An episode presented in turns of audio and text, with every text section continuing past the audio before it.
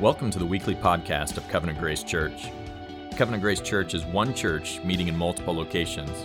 This message was recorded at our Menifee campus. Father, we pray as Moses prayed, show us your glory. Lord, we pray as Jesus prayed for us, show us his glory.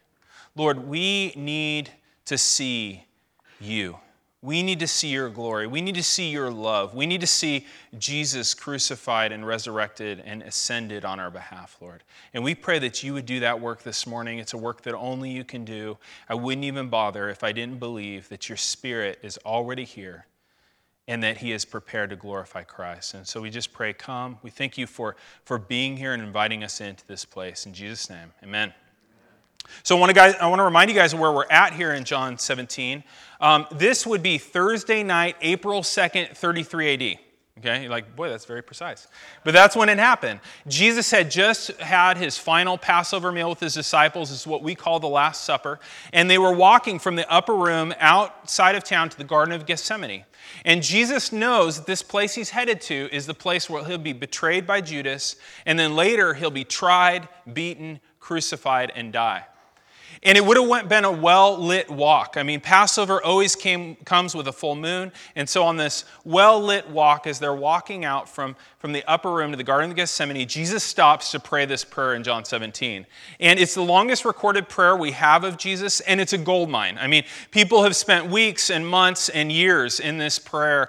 And we're going to just look at a couple things this morning, though. We're going to look at that this is a prayer only Jesus can pray, firstly. And then, secondly, we'll say this is a prayer for us. So I want to start with this is a prayer only Jesus can pray. Jesus was not a mere man, and we can see that in this prayer. You guys have heard, I'm sure, of the Lord's Prayer. You know, what Jesus taught his disciples to pray Our Father in heaven, hallowed be your name. Your kingdom come, your will be done on earth as it is in heaven. Give us this day our daily bread. Forgive us our debts as we forgive our debtors. And lead us not into temptation, but deliver us from evil. But that, guys, is not really the way Jesus himself prayed. It would probably be better to call that like the disciples' prayer. Um, because there's things in that prayer, there's one thing in particular in that prayer that Jesus never prayed.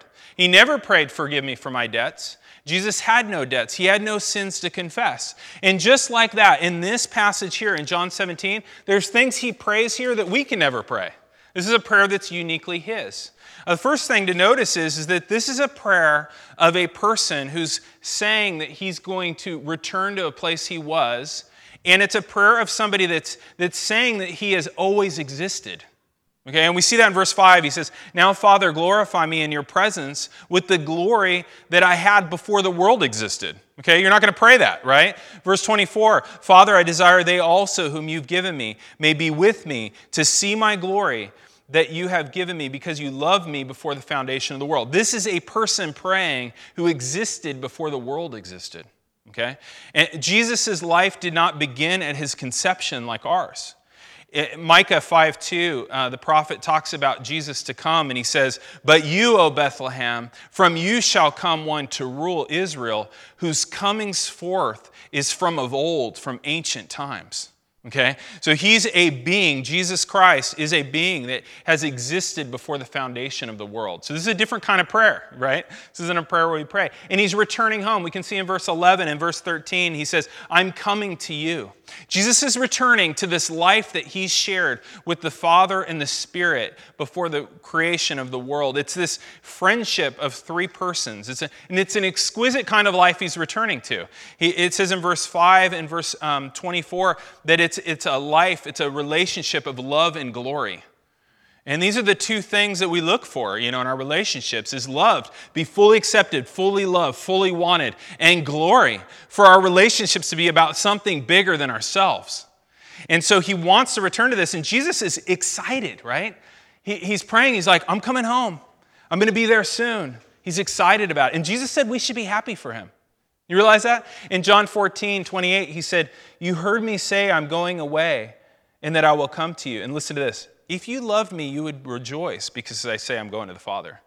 So we should be happy for him. Hebrews chapter 1 says that he is now ascended in the presence of the Father and the Spirit, and he's been anointed with the oil of gladness beyond any of his companions. He's the happiest of all beings.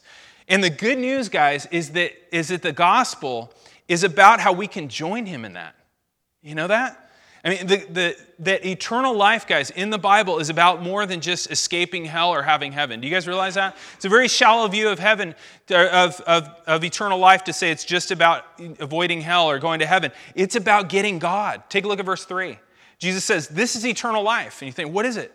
That they may know you, the only true God, and Jesus Christ, whom you've sent. Eternal life is about being invited into a relationship the Trinity has enjoyed forever in the past and to be welcomed into it. The most loving and glorious persons to be invited into it. And the gospel is a conspiracy that the Trinity hatched before they made the world to forgive your sin and invite you into full fellowship and joy and relationship with God.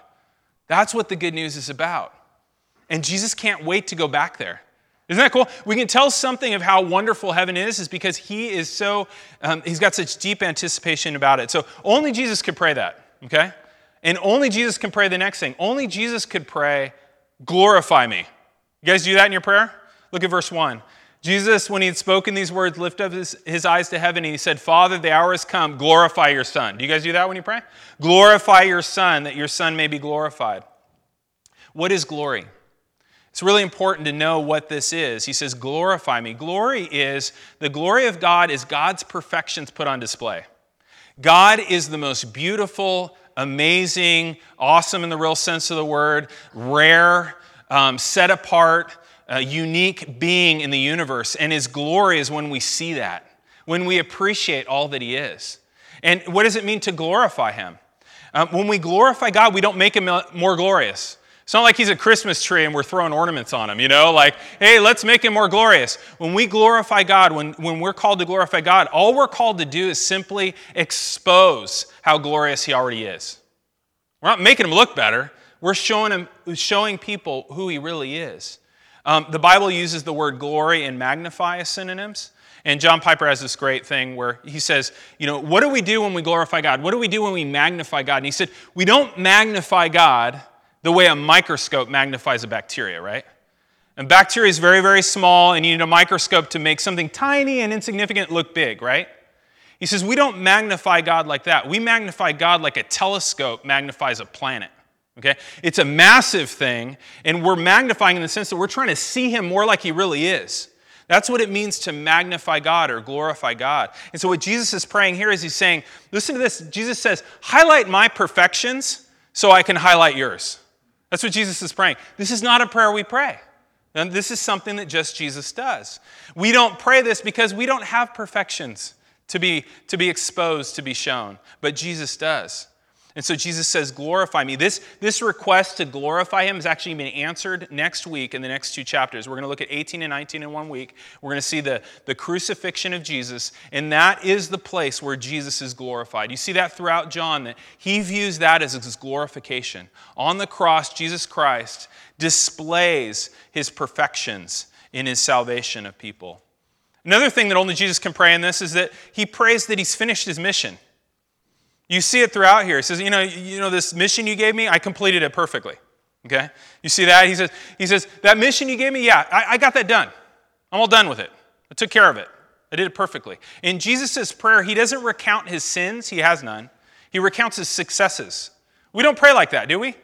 Say, hey, you may have noticed that I got everything done that you said. You know, like this is his prayer, right? Verse 4 I have glorified you on earth and have accomplished the work that you gave me to do. It's done. Verse 6 I have magnified your name to the people whom you gave me. Done. Verse 12 he says, While I was with them, I kept them in your name, which you have given me, and I've guarded them, and I've not lost one. Verse 14, I've given them your word. You see how he's saying, I did my mission. Verse 22 The glory that you have given me, I gave to them. Jesus' work of discipleship, of training a band of disciples, is done. He did it, he did it perfectly. Jesus has perfectly and successfully handed off his mission to his disciples. Look at verse 18 again. It says, He says, As you, Father, have sent me into the world, so I am sending them into the world. It's like, I was sent, now they're sent. And you know what's fun about this? We're sent. It's, it's a chain of discipleship that's been handed down. It's our turn. It's our turn to be those disciples that have been sent into the world. You might say, Well, I grew up here. Well, as soon as you became a Christian, as soon as you became saved, as soon as you saw the glory of God and understood the gospel for the first time, you know what you were? You were sent into the world. Just like Jesus was sent into the world, his disciples are sent into the world, you're sent into the world. Guys, discipleship is about handing down the mission of God to the next person. I love 2 Timothy 2 2. Uh, it's easy to remember, 2 2 2, right? 2 Timothy 2 2 says this. Paul says this to Timothy What you've heard from me in the presence of many witnesses, entrust to faithful men who will be able to hand it down to others. There's four generations here. There's Paul, Timothy, the people Timothy's going to disciple, and the people those people are going to disciple. It's a chain, right? And I love, guys, how much discipleship's going on in this church.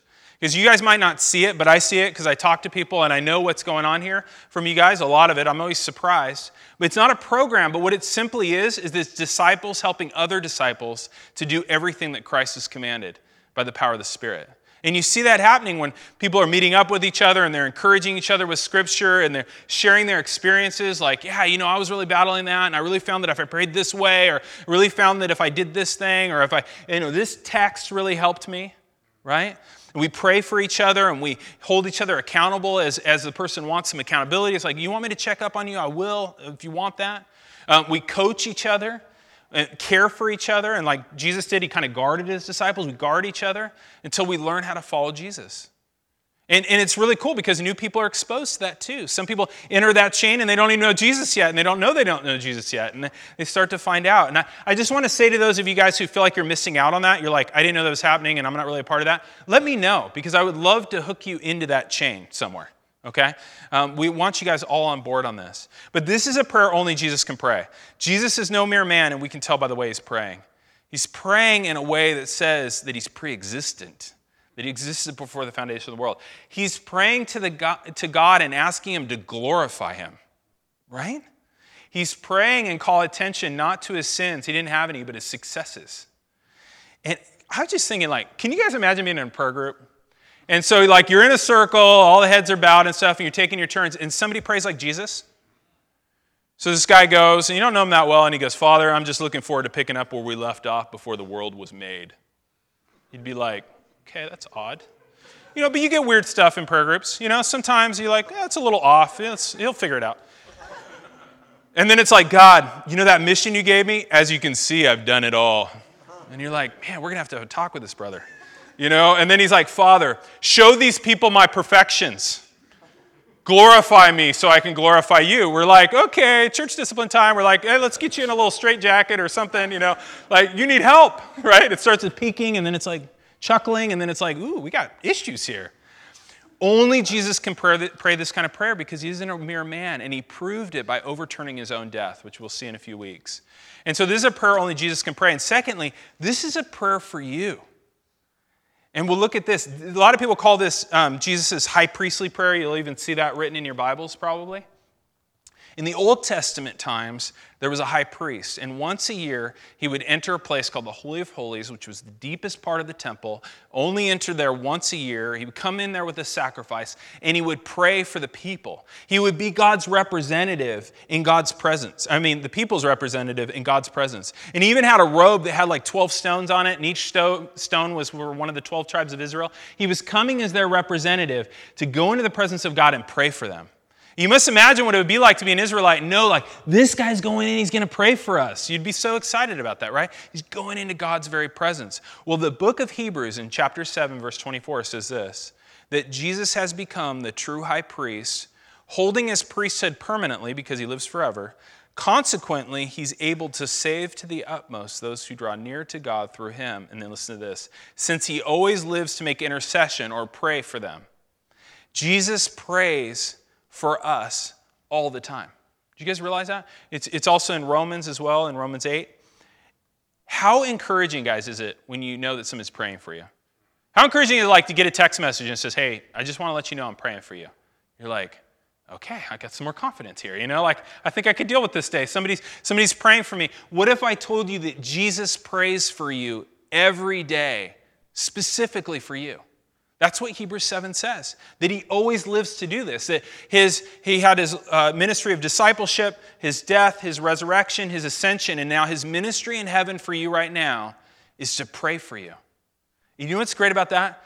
Jesus always gets what he asks for. Doesn't he? He always gets what he asks for. But let me, let me ask you this how much more encouraging is it when somebody not only says they'll pray for you, but prays for you in person? Like, how nice is it to, how encouraging is it to hear the prayer? And that's what I like about what happens here. A lot of times after service and stuff, people are gathered together and are praying for each other. How much more encouraging is it when you hear the prayer? Or you could, you guys could do this on the phone. You know, hey, I'm praying for you. In fact, I'm going to call you right now. I'm going to pray for you. How much more encouraging is that to know what they're praying for you? Um, what if you could hear Jesus praying for you? That's what we have here in John 17. We have a window into Jesus' prayers for us. And it's so awesome that we even have this. You guys realize that, like, the other Gospels don't have this. Only John wrote this down. I'm not sure why, but only John records this. And how wonderful it is that Jesus prayed audibly so he could hear it. And how wonderful it is that John would write it down so we could have this. This is a gold mine, guys. John 17 is a window into Jesus' high priestly prayers for you. It's a picture of what he's doing even now. And you might say, well, Erick, you know, I, I, I don't know if this is really Jesus' prayer for me. It's more Jesus' prayer for the original disciples. And I get what you're doing. You're saying, you know, I pray this for the disciples. He probably prays this for us. No. Take a look at verse 20. It says, I do not, Jesus says to the Father, I do not ask for these only, these disciples he's with, but also for those who will believe in me through their word. That's you. This is a prayer for you if you're a believer, if you're somebody that's trusting in Christ. So, what kind of things does he pray? I want to go through them real quick. And then I, my idea would be, you know, let me sketch this out, and why don't you go back? Why don't you go back this week and just soak in this, you know? But I want to just kind of lay out some of the major prayer requests here. Um, first one is he prays for our perseverance. Look at verse 11. He says, Holy Father, keep them in your name, which you have given me, that they may be one, even as we are one. Um, do you guys ever wonder if you're going to make it? you know, do you ever go through times when it's your own sin weighing you down, or the troubles of your life, or conflict? Do you ever wonder if you'll make it? You ever wonder if you can hold on? You say, well, you know, I'm 30 and like, I'm not, by the way. Yeah, I'm 30 and I don't know if I'm going to make it another 40 years doing this. Like, this is not easy. Am I going to make it? Jesus prays for you to make it, and Jesus always gets what he asks for. Guys, the only disciple Jesus ever lost, Judas, wasn't really his disciple. Jesus has never lost a true disciple, and he's not going to start now with you. Okay? He's never lost a true disciple, and he won't start now. He also prays for our protection. Look at verse 15. I was talking to a bro- brother about this this morning. Verse 15 says, I do not ask that you take them out of the world, which is a lot of times what we want, but that you keep them from the evil one. Guys, the evil one, Satan, is a real enemy of our souls. He is a real threat, but Jesus is praying for you. I love what he prayed for um, when he talked to Peter about this. And in Luke 22, verse 31, he says to Peter, he says, Simon, Simon, behold, Satan has demanded to have you. How creepy is that? Satan has demanded to have you, Jesus says to Peter. You're like, this is concerning that he might sift you like wheat. And I'm not agricultural, I have no idea what that means, but that is not good. Okay? Sift you like wheat. And then what happens next? What's the next word? But. One of the many wonderful buts in Scripture. But I have prayed for you that your faith may not fail. And when you have returned again, strengthen your brothers. Jesus does that for you. Satan demands to have you too. And he'd love to sift you like wheat, but Jesus' prayers are the reason your faith will never die. Next thing, he prays for our transformation. Look at verse 17. It says, Sanctify them in the truth, meaning transform or make them more like Christ. Sanctify them in the truth. Your word is truth. Jesus is praying for your transformation. When you experience the transforming power of this book, because this book has massive transforming power, when you experience the transforming power of God's word, even here and now in this room, it might be happening right now. You know what you're experiencing? The answered prayers of Jesus. You know, when you're experiencing that, you know, new freedom from sin that you're just starting to begin to enjoy, Jesus prayed that freedom into being. You just realize that? Think about that. The next time you, are sitting back, you're reading through the Word, and you come upon a, passage and you go, man, I used to think this passage was impossible, but now I'm starting to see how, you know, God's actually transforming me in this area and changing my heart. And you know what you should do? You should go, Jesus, thanks for praying for that. Like his prayers spoke that into being. Jesus always gets what he asks for. Jesus prays that freedom into being. He also prays for our unity. Look at verse 20. He says, I do not ask for these only, but for those who will believe in me through their word, that they may all be one just as we are one. Father, you and I, I am in you, that they may all be one, so that the world may believe that you have sent me. The glory that you have given me, I have given them, that they may be one even as we are one. I in them and you in me, that they may become perfectly one, so that the world may know that you sent me and that you love me. The stakes are high, guys. The state, when we think about our unity as a body, when we think about our unity as a community, as a local church, the stakes are high. Jesus says, do you guys realize that Jesus says it's our love for each other that proves to the world that we're really his disciples?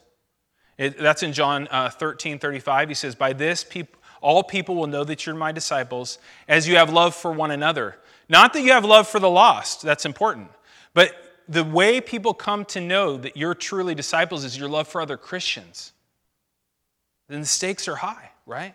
That's how they'll know. And Jesus says here that the way that the world will know that he was truly sent by the Father is our love and unity with each other. He says in verse 23, he says, so that the world may know that you sent me. Do you guys realize the stakes are so high on this?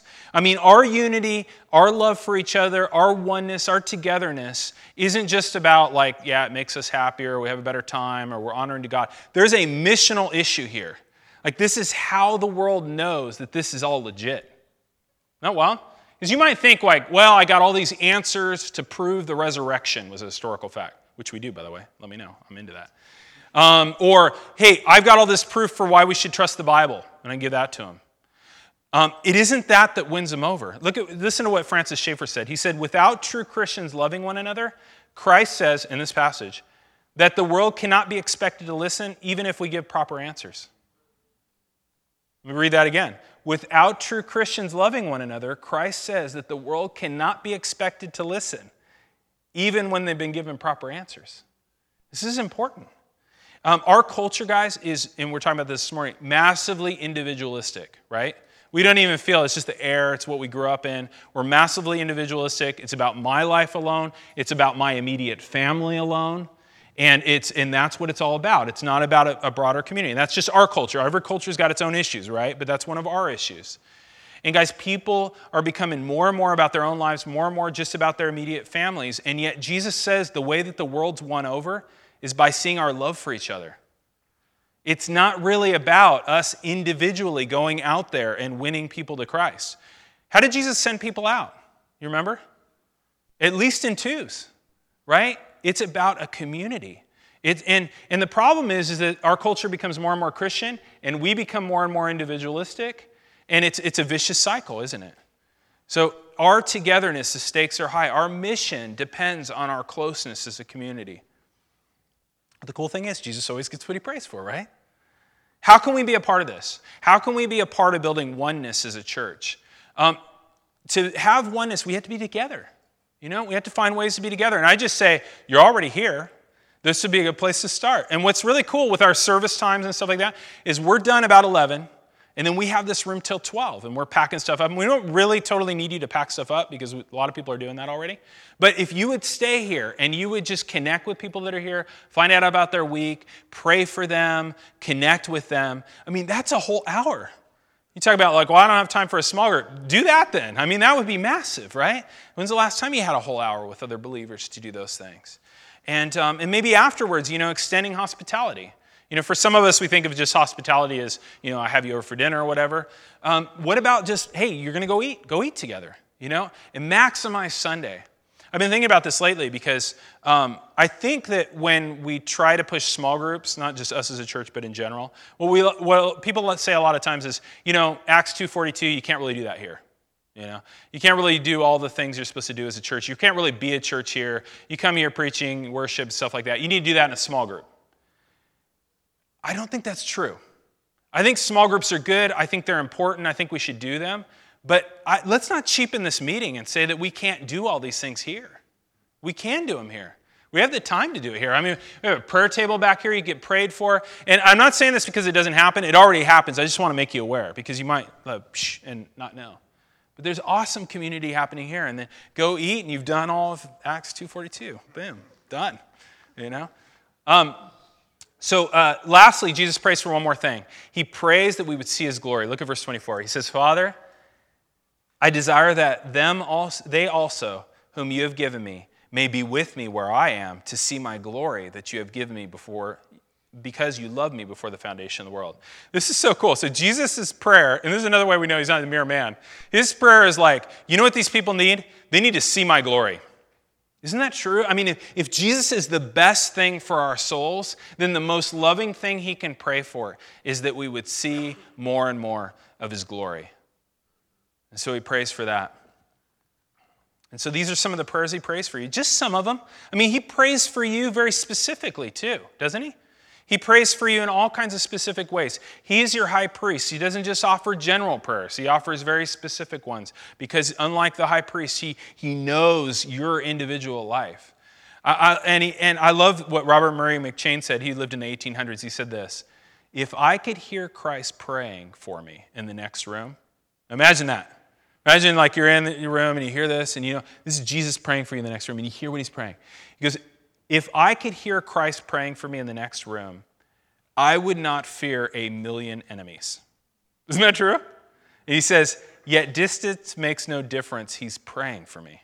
Guys, if you're a disciple of Jesus, your high priest is standing in the presence of God praying for you. It's awesome. He's our high priest. And I was thinking about this um, the other day, and I was thinking, you know what, though? High priests didn't just enter the Holy of Holies once a year with prayers, did they? When the high priest went in once a year, he didn't just come with prayers, did he? What else did he come with? He came with blood. He came with blood. And Jesus would have had a clear reminder of this that night. This is a well lit night. He's walking from um, the upper room to the Garden of Gethsemane. And this is Passover week. And Josephus says that there were probably 255,000 sacrificial animals purchased and offered in a single Passover week. Quarter of a million animals. All that blood would have poured out from the temple. And the way that they dumped a lot of that was into the Kidron Brook. There was a brook that flowed there called the Kidron Brook that they would have dumped a lot of that blood through. And it's this brook that Jesus had to cross that well lit night. Can you imagine? Can you imagine Jesus as he's walking along and on his way in the light of that full Passover moon, Jesus sees the Kidron Brook full of blood? It was a reminder. It was a reminder of what he came to do. Because access to the Holy of Holies, the very presence of God, is easy for Jesus, right? He's already done his mission. he has no sins. It's easy for him to return home, but it's not easy for us. He deserves to be there, we don't. There's no easy access to God for us. As the Book of Common Prayer says, um, we have left undone those things that ought to be done, and we have not done the things we ought to have done. We have sinned. And so Jesus enters into God's presence as our great high priest, not just with prayers, he came with blood, his own blood. On the cross, Jesus Christ came to do what those animal sacrifices could never do remove our sin completely. And this is the man who prays for you, the one who decides your life based on prayer. He gets whatever he wants. Whether it's good or bad, he prayed it into existence. Everything that happens in our lives has come through the prayer ministry of Jesus. And who better to decide? Right? Who would you rather have decide every joy and every tragedy in your life than Jesus? I love what John Newton said. He said, How unspeakably wonderful to know that all our concerns are held in the hands that bled for us. Those are the hands praying for you, hands that bled for you. Let's pray. Father, we thank you for that. we thank you for the fact that we have a great high priest who can who's not unable to sympathize with our weakness, but has been tempted in all ways as we are, yet without sin. And that that same high priest has come to pay the full debt of our sin. And that he's taken his place in your presence to pray for us. And we pray, Lord, for those who are here who have no right access to you at this moment. We pray, Lord, that they would trust in the high priest Jesus. That they may not understand everything I said, Lord, but that they would understand that he has paid the full penalty of their sins and that they would cling to that and that they would boldly come to you. We pray, Lord, that people would be seeking forgiveness and freedom in your Son this morning. And we thank you for all those whom you saved. I got to hear a brother's testimony this morning about how you saved him so instantaneously reading Romans 7. and all the other testimonies that are in this room, Lord, of your spirit just opening our hearts to see for the first time the beauty of Jesus. And we thank you for that, Lord. And as we approach your table to take communion, we pray, Lord, that you would be honored in all that we do. Lord, send us out. Send us out as your people sent out on mission. Make us a discipling people. Lord, that we would just want to tell everybody, believer or non believer, we'd want to tell everybody about your perfections and your excellencies. We pray this in Jesus' name. Amen. You've been listening to the weekly podcast of the Menifee campus of Covenant Grace Church. If you would like to know more about Covenant Grace Church, visit us online at covgrace.org.